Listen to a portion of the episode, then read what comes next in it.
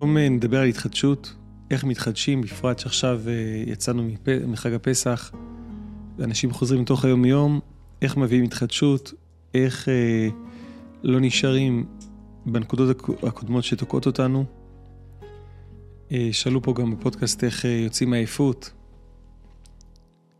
אז ננסה היום לגעת בנקודה הזאת של התחדשות. הנקודה הפנימית, פודקאסט עם רן ובר. רבי נחמן דיבר הרבה על לא להיות זקן, ומה שמבואר זה לא להיות זקן, הכוונה היא להתחדש, איך אני מוצא את ההתחדשות, איך אני מתחיל כל פעם מההתחלה, איך אני יכול לאורך זמן להמשיך להתקדם, ואיך אני, אני לא מוותר, איך אני לא מוותר מצד אחד, וגם לא נהיה קשה עם עצמי מצד שני, איך אני כל פעם ממשיך, ממשיך בהתח... באותה התחדשות. כמו כל דבר, יש בזה רכיב שכלי, הכרתי, הבנתי, של הדעת שבתוך זה. יש בזה רכיב רגשי של מה, שאנחנו, מה שעובר עלינו, מה שאנחנו מרגישים. ויש בזה רכיב מעשי של עשייה, של מה שאנחנו עושים, איך אנחנו אה, מורידים את זה לתוך המציאות שלנו, לתוך החיים שלנו. אז קודם כל נתחיל בדעת שזה. בדעת זה יחסית כביכול פשוט, ככל ששומעים את הדברים של הצדיקים, הצדיקים, רבנו בפרט, מדבר כל הזמן על התחדשות, להתחיל מההתחלה, לא להתייאש. מה זה לא להתייאש? לא להתייאש זה אומר שגם אם ניסיתי אלף פעמים, אני מאמין שישנו בוודאי. אני מאמין שיש תקווה.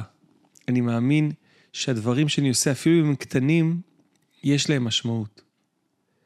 ואני מבין שאיך שהייתי עד אתמול, זה נפלא, אבל אני צריך להתחיל מההתחלה. אני צריך לבוא בהתחדשות. עכשיו, איך אני יכול לשמר את ההתחדשות הזאת בלי להישבר, בלי להתייאש?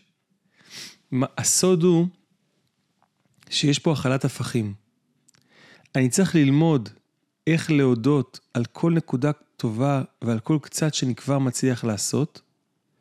זאת אומרת שאני צריך להעריך את ההצלחות הקטנות והיחסיות שאני חווה בחיים שלי, ומצד שני, אני צריך כל הזמן שתהיה בי איזה אש בוערת שאומרת, מעולה, אבל זה עוד לא זה. אני ממשיך ללכת לעבר משהו יותר עמוק, משהו יותר אמיתי. אני לא מתקבע בנקודה שנמצא בה עכשיו. אז יש פה, עוד פעם, איזשהו, איזושהי נוסחה פנימית, שכל אחד צריך למצוא את האיזון שלו, את האיזון שלה. איך אני מאזן בין לקבל את המקום שנמצא בו לגמרי, ולשמוח במקום שנמצא בו לגמרי, לבין להבין שהמקום הזה הוא חלקי. אם אני לא משתיק את הצעקה הזאת שבתוכי, אותה צעקה שיכולה לצאת בהתבודדות, כצעקה ממש, או כדיבור, או כחוויה פנימית שאומרת, ריבונו של עולם, איפה אתה? איך אני כל כך רחוק? איך אני לא מתחיל שום דבר? אם אני לא משתיק את זה ומתרץ את זה בשכל, אלא נותן לזה להיות בחיים שלי, מבין שזה חלק מה... זה בעצם, אפשר להתייחס לזה כשני מנועים. יש לנו מנוע אחד של מה שאנחנו מצליחים כבר לעשות, ומנוע אחד של מה שאנחנו לא מצליחים לעשות. אם אין לנו את המנוע של מה שאנחנו כן מצליחים לעשות, אז אנחנו מיואשים חס ושלום. ואם אין לנו את המנוע של מה שאנחנו עוד לא מצליחים לעשות, אז אנחנו יכולים להתקבע באיזושהי זכיחות שאומרת, איפה שאני עכשיו זה טוב. ואולי אפשר להגיד שזה בעצם אחת הסיבות שרבי נחמן דיבר על זה שיש לו שתי תורות. תורה אחת שנקראת אזמרה, איך אני מוצא את המאה הטוב, ותורה אחת שנקראת איה, שבתורת איה אני צועק לשם ברך, הם מקום כבוד מלכותו, איפה אתה ריבונו של עולם, אני כל כך כל כך רחוק. להחזיק את ההפכים האלה, מצד אחד, ברוך השם, מה שכבר הצלחתי לעשות, וברוך השם על כל הצלחה קטנה וכל יעד קטן קטן שאני מצליח להשיג, לקום בבוקר בזמן, להניח תפילין, לעזור לאשתי עם הילדים, ללמוד, לעבוד, כל דבר קטן שאני מצליח לעשות, לא להתעלם מזה, לא, לא לזלזל בזה, להפך, להגדיל את זה, להחשיב את זה, לתת לזה מקום. זה מצד אחד. מצד שני, כדי להתקדם הלאה, כדי להעמיק, כדי להתחדש, אני צריך גם מקום שאומר, זה נפלא, אבל זה מאוד חלקי. המקום שאני מכוון אליו הוא הרבה יותר עמוק, הרבה יותר גבוה. והעניין הוא איך אני נותן את המקום הזה של הלב הנשבר הזה, ש, ש, שמתגעגע לקדוש ברוך הוא, שמתגעגע לטוב, איך אני נותן לזה מקום מסוים בחיים שלי, אבל לא יותר מדי. למה לא יותר מדי? כי אמרנו, יש פה איזשהו איזון שאני רוצה לעשות. אם אני, אם אני אה, הולך על המקום הזה שאומר אין פה כלום, לא התחלתי שום דבר, איפה אני בכלל נמצא, איפה השם יתברך, אם אני נותן לזה יותר מדי מקום, זה יכול חס ושלום לשבור אותי. ואם אני נותן מקום יותר מדי לזה של הנה הכל כבר טוב, יופי, הכל הצלחתי, הנה הגעתי, אז זה יכול להרדים אותי. אז יש פה איזה קו דק בין להירדם ללהישבר. רבי נתן אומר שהזמרה, שזה הנקודה הזאת של לראות את הטוב ולהתחזק בטוב, שהזמרה זה בחינת פרה אדומה. מה הכוונה פרה אדומה? מה ידוע לנו על פרה אדומה? פרה אדומה היא מטהרת את הטמאים ומטמאה את הטהורים. אז אם בן אדם מרגיש שהוא עוד לא שם, אז הזמרה תחזק אותו. אבל אם בן אדם מרגיש שהוא כבר הגיע, אז חס ושלום, הזמרה יכולה להרדים אותו.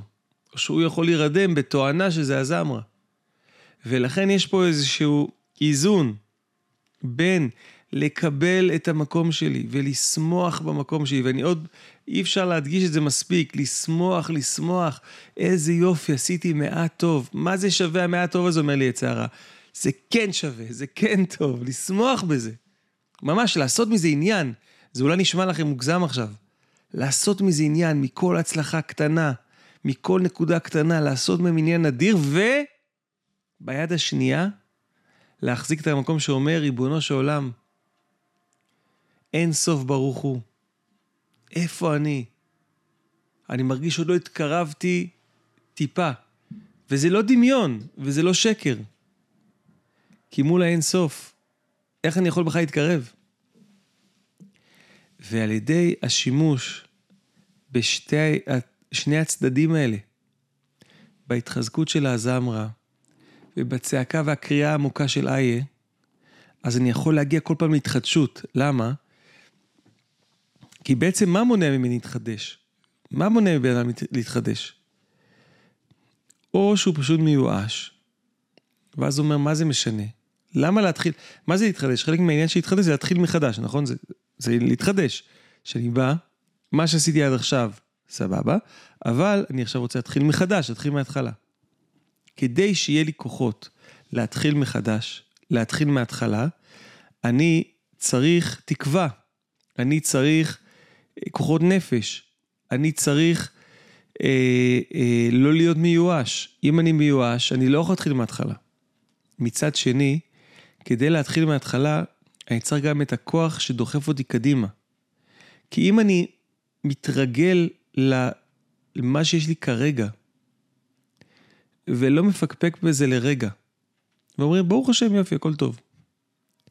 מה יזיז אותי קדימה? הזוהר הקדוש אומר שישנן שתי כנפיים שמקדמות אותנו, שמעלות אותנו. כנף אחת היא האהבה, וכנף אחת היא היראה. או כנף אחת היא החסד, וכנף שנייה היא הדין. אנחנו צריכים להשתמש בשני הכוחות. לעניין שלנו של ההתחדשות, אני רוצה להשתמש גם, כאמור, כמו שהסברנו, בכוח שמחזק אותי, שמגדיל את היש, שאומר, הנה יופי, יש פה טוב, הנה תראה, אתה מצליח, הנה תראה, אתה מתקדם. הכוח הזה של ראיית היש, של ראיית הנקודה הטובה, של ראיית המעט, ראיית המעט טוב, הוא הכרחי. בלעדיו אני אשבר לגמרי. אבל אנחנו לומדים שגם כדי להגיע להתחדשות, הכוח השני, שאומר, עם כל הכבוד, יש אין סוף ברוך הוא. ואני מרגיש לפעמים רחוק ממנו אין סוף. וזה טוב, במינון נכון. זה טוב כדי לקדם אותי, זה טוב כדי להעיר אותי, זה טוב כדי לחזק אותי, לצעוד בדרך, לא להירדם על איזה... אתם מכירים את זה, יש בן אדם הולך לטיול, אז הוא רואה בצד ספסל. כן, יש לו כזה באיזה יער, קרן קיימת או משהו כזה, הוא רואה ספסל בצד. הספסל הזה הוא טוב או לא טוב? תלוי מה הוא רוצה לעשות. אם הוא צריך לנוח רגע מהדרך, כי הוא הלך הרבה, הספסל, הספסל הזה זה הצעת נפשות. אבל אם הוא רוצה להגיע מנקודה א' במסלול לנקודה ב', והספסל נטוע באמצע, והוא שוכח כשהוא מתיישב על הספסל, הוא נרדם על הספסל, והוא שוכח שהוא רוצה להגיע לנקודה ב', והוא בכלל לא היה עייף כל כך כשהוא התיישב, הוא כאילו היה בסדר, אז הספסל יכול להיות משהו שמעכב אותו מלהגיע לטוב שלו, מלהגיע לאמת שלו, מגיע לנקודה העמוקה שלו. ולכן יש פה את העניין הזה של התחדשות. אומר רבנו הקדוש, לא להיות זקן, גם לא להיות חסיד זקן, ולא להיות תלמיד חכם זקן, לא להיות זקן. לא להיות זקן, הכוונה היא לא להיות אחד כזה שכבר אומר, אני הבנתי. זה עוד נקודה. מה זאת זקנה? ומה זה אה, התעוררות או התחדשות? זקנה זה שבן אדם אומר, כבר הבנתי. הבנתי מה קורה פה. הבנתי מה קורה בעולם, הבנתי איך הדברים הולכים ועובדים, או אני מכירה כבר את בעלי, הבנתי כבר מה הקטע שלו, אני מכיר את אשתי, מה כבר אפשר לצפות ממנה? כשאני מדבר בשפה הזאתי, עצם השפה זה שפה של זקנה, של התיישנות, של התקבעות. אני רוצה לצאת מהשפה הזאתי. אני רוצה לדבר שפה של התחדשות. איך לומדים לדבר שפה של התחדשות, של התעוררות? זה קשור למה שאמרנו בהתחלה. עוד פעם, יש שני כוחות, כוח של יש, מה שאני כבר מכיר ויודע, וכוח של אין, הכוח הזה גם נקרא עין, או הוא מחובר לאינסוף. זה המקום שבו אני לא יודע. אז אותו דבר, נניח, ניקח בתור דוגמה, אה, לימוד תורה, אחר כך ננסה לקחת זוגיות, או קשר עם הילדים. אז נניח בלימוד תורה. יש את מה שאני כבר יודע. יש את היש. מה שכביכול כבר יש לי. זה היש, ויש את מה שאני לא יודע. אם אני אחזק כל הזמן את מה שאני יודע ואגיד לעצמי, כן, כן, אני יודע, אני מבין הכל, אני יודע, אני יודע, אני יודע, מצד אחד יש בזה יתרון מסוים, מצד שני, אני לא אוכל ללמוד הלאה. כי כשמישהו יבוא ויסביר לי משהו, אני אגיד לו, אני כבר יודע את זה, אני כבר יודע. אותו דבר בזוגיות. הזכרנו קודם שמישהי אומרת, אה, בעלי הוא לא ישתנה. למה? כי היא מכירה אותו. אבל מה היא מכירה אותו? את מי היא מכירה? היא מכירה את החלק הידוע שלו. היא מכירה את החלק המוכר שלו. היא לא מכירה את החלק האינסופי המתחדש שבתוכו. ואתם צודקים, יכול להיות גם שהוא לא מכיר. יכול להיות שגם הוא מקובע, ולכן הזוגיות שלהם תקועה. ויכול להיות שהם שניהם צריכים לצאת מאזור הנוחות שלהם, ומהתחושה והחוויה שהם מכירים כבר את עצמם, ומכירים כבר את בן או בת הזוג שלהם. מסכים איתכם. אבל אני רוצה להציג את זה כנקודה, שמה שהיא כבר מכירה, זה את המקום הלא מתחדש. אנחנו יכולים להעביר חיים שלמים בזקנה הזאת שרבי נחמן מדבר עליה. אנחנו רוצים להתחדש, אנחנו רוצים להתחיל מההתחלה. אז ככה זה גם בזוגיות. וגם ב, בחינוך ילדים, בן אדם יכול להגיד, אני כבר מכיר את הילד הזה, הוא ככה וככה. לא להגיד את זה. עד עכשיו אולי הוא היה ככה. או ככה אני מכיר אותו. אבל אני מאמין שיש פה נקודה אינסופית של התחדשות שאני לא מכיר כרגע.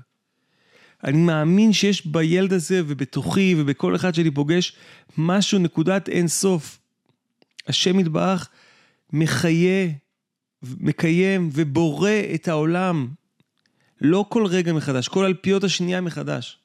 שיש צירופים חדשים בבריאה. רבנו אומר, וגם מביא אה, ככה, והאריזל אומר, שהבריאה מתחדשת בהתחדשות נוראית, בכל רגע ורגע מחדש נברא העולם. אז איך אני כבר יכול, איך אני יכול להגיד, אני כבר יודע את זה, אני כבר מכיר את זה. כשאני חושב שאני כבר יודע ואני מכיר, זה אומר שאני לא מתחדש. זה אומר שהזדקנתי.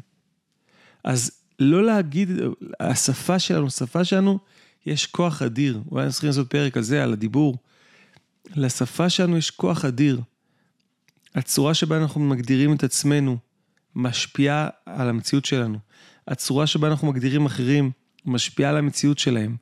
ולכן אני רוצה להשתמש בשפה של התחדשות, וחלק מהשפה של התחדשות זה להגיד, זה מה שאני מכיר כרגע, נכון, אבל אני מאמין שיש פה הרבה יותר. ואז זה מביא אותי לתנועה של חקירה, תנועה של עניין, תנועה של השתנות, וכאן זה שורש ההתחדשות. שורש ההתחדשות אומר, יש פה משהו שאני לא יודע. אם אני יודע, אין, אין התחדשות. אם אני יודע, אני מקובע בעבר. אם אני יודע, לא יכול להיכנס אליי מידע חדש. וזאת עוד נקודה שאני רוצה להעלות פה. חלק מהעניין של ההתחדשות זה להרפות מהמידע שיש לי על עצמי או על אחרים, ועל ידי זה שאני מרפה מאותו מידע, יכול להגיע לידע חדש. רבנו בליקוטי מאורן כותב שכשבן אדם אומר משהו, ומישהו שואל, נגיד יש איזה רב שהוא מסביר משהו, הוא מסביר את מה שפנימי לו. ובזמן שהוא מסביר את מה שפנימי לו, יש גם אורות מקיפים, יש ידע מקיף שהוא עוד לא מתיישב בתוכו ממש. וברגע שהתלמיד שואל עוד שאלה, ואז הרב אומר עוד תירוץ, אז עכשיו הוא ממשיך מקיפים חדשים. אז אותו רב ותלמיד, זה יכול גם כל אחד ואחת מאיתנו. כשאני שואל שאלות, ומתרץ תירוצים, ואז עולות שאלות חדשות וכדומה, ואני לא מתייחס למציאות כדבר סטטי, אלא כדבר דינמי, אני ממשיך מקיפים חדשים, אני ממשיך התחדשות. ההתחדשות מגיעה על, זה, על ידי זה שאני לא מקבע את עצמי. ואני לא מקבע את המציאות. ברגע שאני לא מקבע את עצמי ולא מקבע את המציאות, אני יכול לקבל מידע חדש. אני יכול לקבל ידע חדש מהשם יתברך. עוד דבר שקשור להתחדשות, הוא שלפעמים כשאני מתעסק בדבר מסוים, אני צריך לשים אותו רגע בצד, ואז יש התחדשות וגעגוע ורצון להתקרבות מחדש. רואים את זה מאוד חזק בהלכה, ביהדות, בהלכה, בהלכות נידה, של ריחוק בין איש לאשתו, חלק מהחודש, וההתקרבות מחדש. וההתקרבות מחדש הזו בונה התחדשות אדירה בקשר, מאשר רגילות. זה בכל דבר, זה לא רק בזוגיות. זה יכול להיות בכל דבר בחיים שלנו. הבעל שם טוב הקדוש אומר שתענוג תמידי אינו תענוג, הוא נהיה כמו טבע. בן אדם שרוצה להתחדש בדבר מסוים, לפעמים הוא צריך להניח אותו בצד. ואז כשהוא חוזר עליו עוד פעם, הוא חוזר עליו בנקודה חדשה יותר. בכל אופן, אנחנו רואים שהתחדשות קשורה גם לבחירה. לבוא ולהגיד, אני רוצה להתחיל מההתחלה. אני לא מיואש, אני לא שבור, אני מאמין בטוב, אני מאמין בעצמי, אני מאמין שהשם ואח שמביא לי את הבריאה מחדש לגמרי. אני מאמין שאפשר להתחיל מההתחלה. אתם יודעים כמה כוחות זה יכול לתת לבן אדם? כמה כוחות זה יכול לתת לכם לבוא ולהגיד, אני מתחיל מההתחלה. היום דיברתי עם מישהו שעושה משהו נפלא. אני לא רוצה להגיד את הפרטים, סתם מחמת uh, צנעת הפרט. הוא עושה איזשהו פרויקט, נגיד את זה בצורה פשוטה. הוא עושה איזשהו פרויקט. והפרויקט שהוא עושה הוא טוב, אבל משהו שם חורק לו ולא מסתדר לו. והוא כל הזמן אמר לי, הוא אמר לי שהוא כל הזמן בימים האחרונים מנסה לחשוב איך לתקן את זה. אמרתי לו, רגע, אולי אל תתקן את זה. אולי תחזור להתחלה. אולי תחזור לנקודת הבראשית של הפרויקט ותנסה לשאול את עצמך, מה אני באמת רוצה פה? זה היה בשבילו איזשהו חידוש כזה, כי הוא היה כל כך עסוק בתוך הפרטים, שפתאום זה היה מין זום אאוט שאומר, רגע, מה אתה רוצה? וזה גם התחדשות. איפה הרצון שלך בכלל? אנחנו כל כך רגילים שיום רודף יום, יום רודף יום. מי אמר? מי אמר שזה חייב להיות ככה? אולי אתה יכול לעשות פרויקט אחר לגמרי. אולי הפרויקט שלך הקיים, שינוי של כמה אה, זוויות, כמה מעלות, פתאום הפרויקט יראה לך אחרת, פתאום יהיה לך כוחו, פתאום יהיה לך חיות. התחדשות זה לא אומר לעשות משהו אחר לגמרי. התחדשות זה אומר איך אני מתחדש הרבה פעמים בדבר שאני עושה עכשיו. אבל חלק מהדבר, חלק מההתחדשות הזאתי, זה להניח את ההנחות יסוד שלי לפעמים, או לבדוק לפחות את הנחות היסוד שלי מחדש.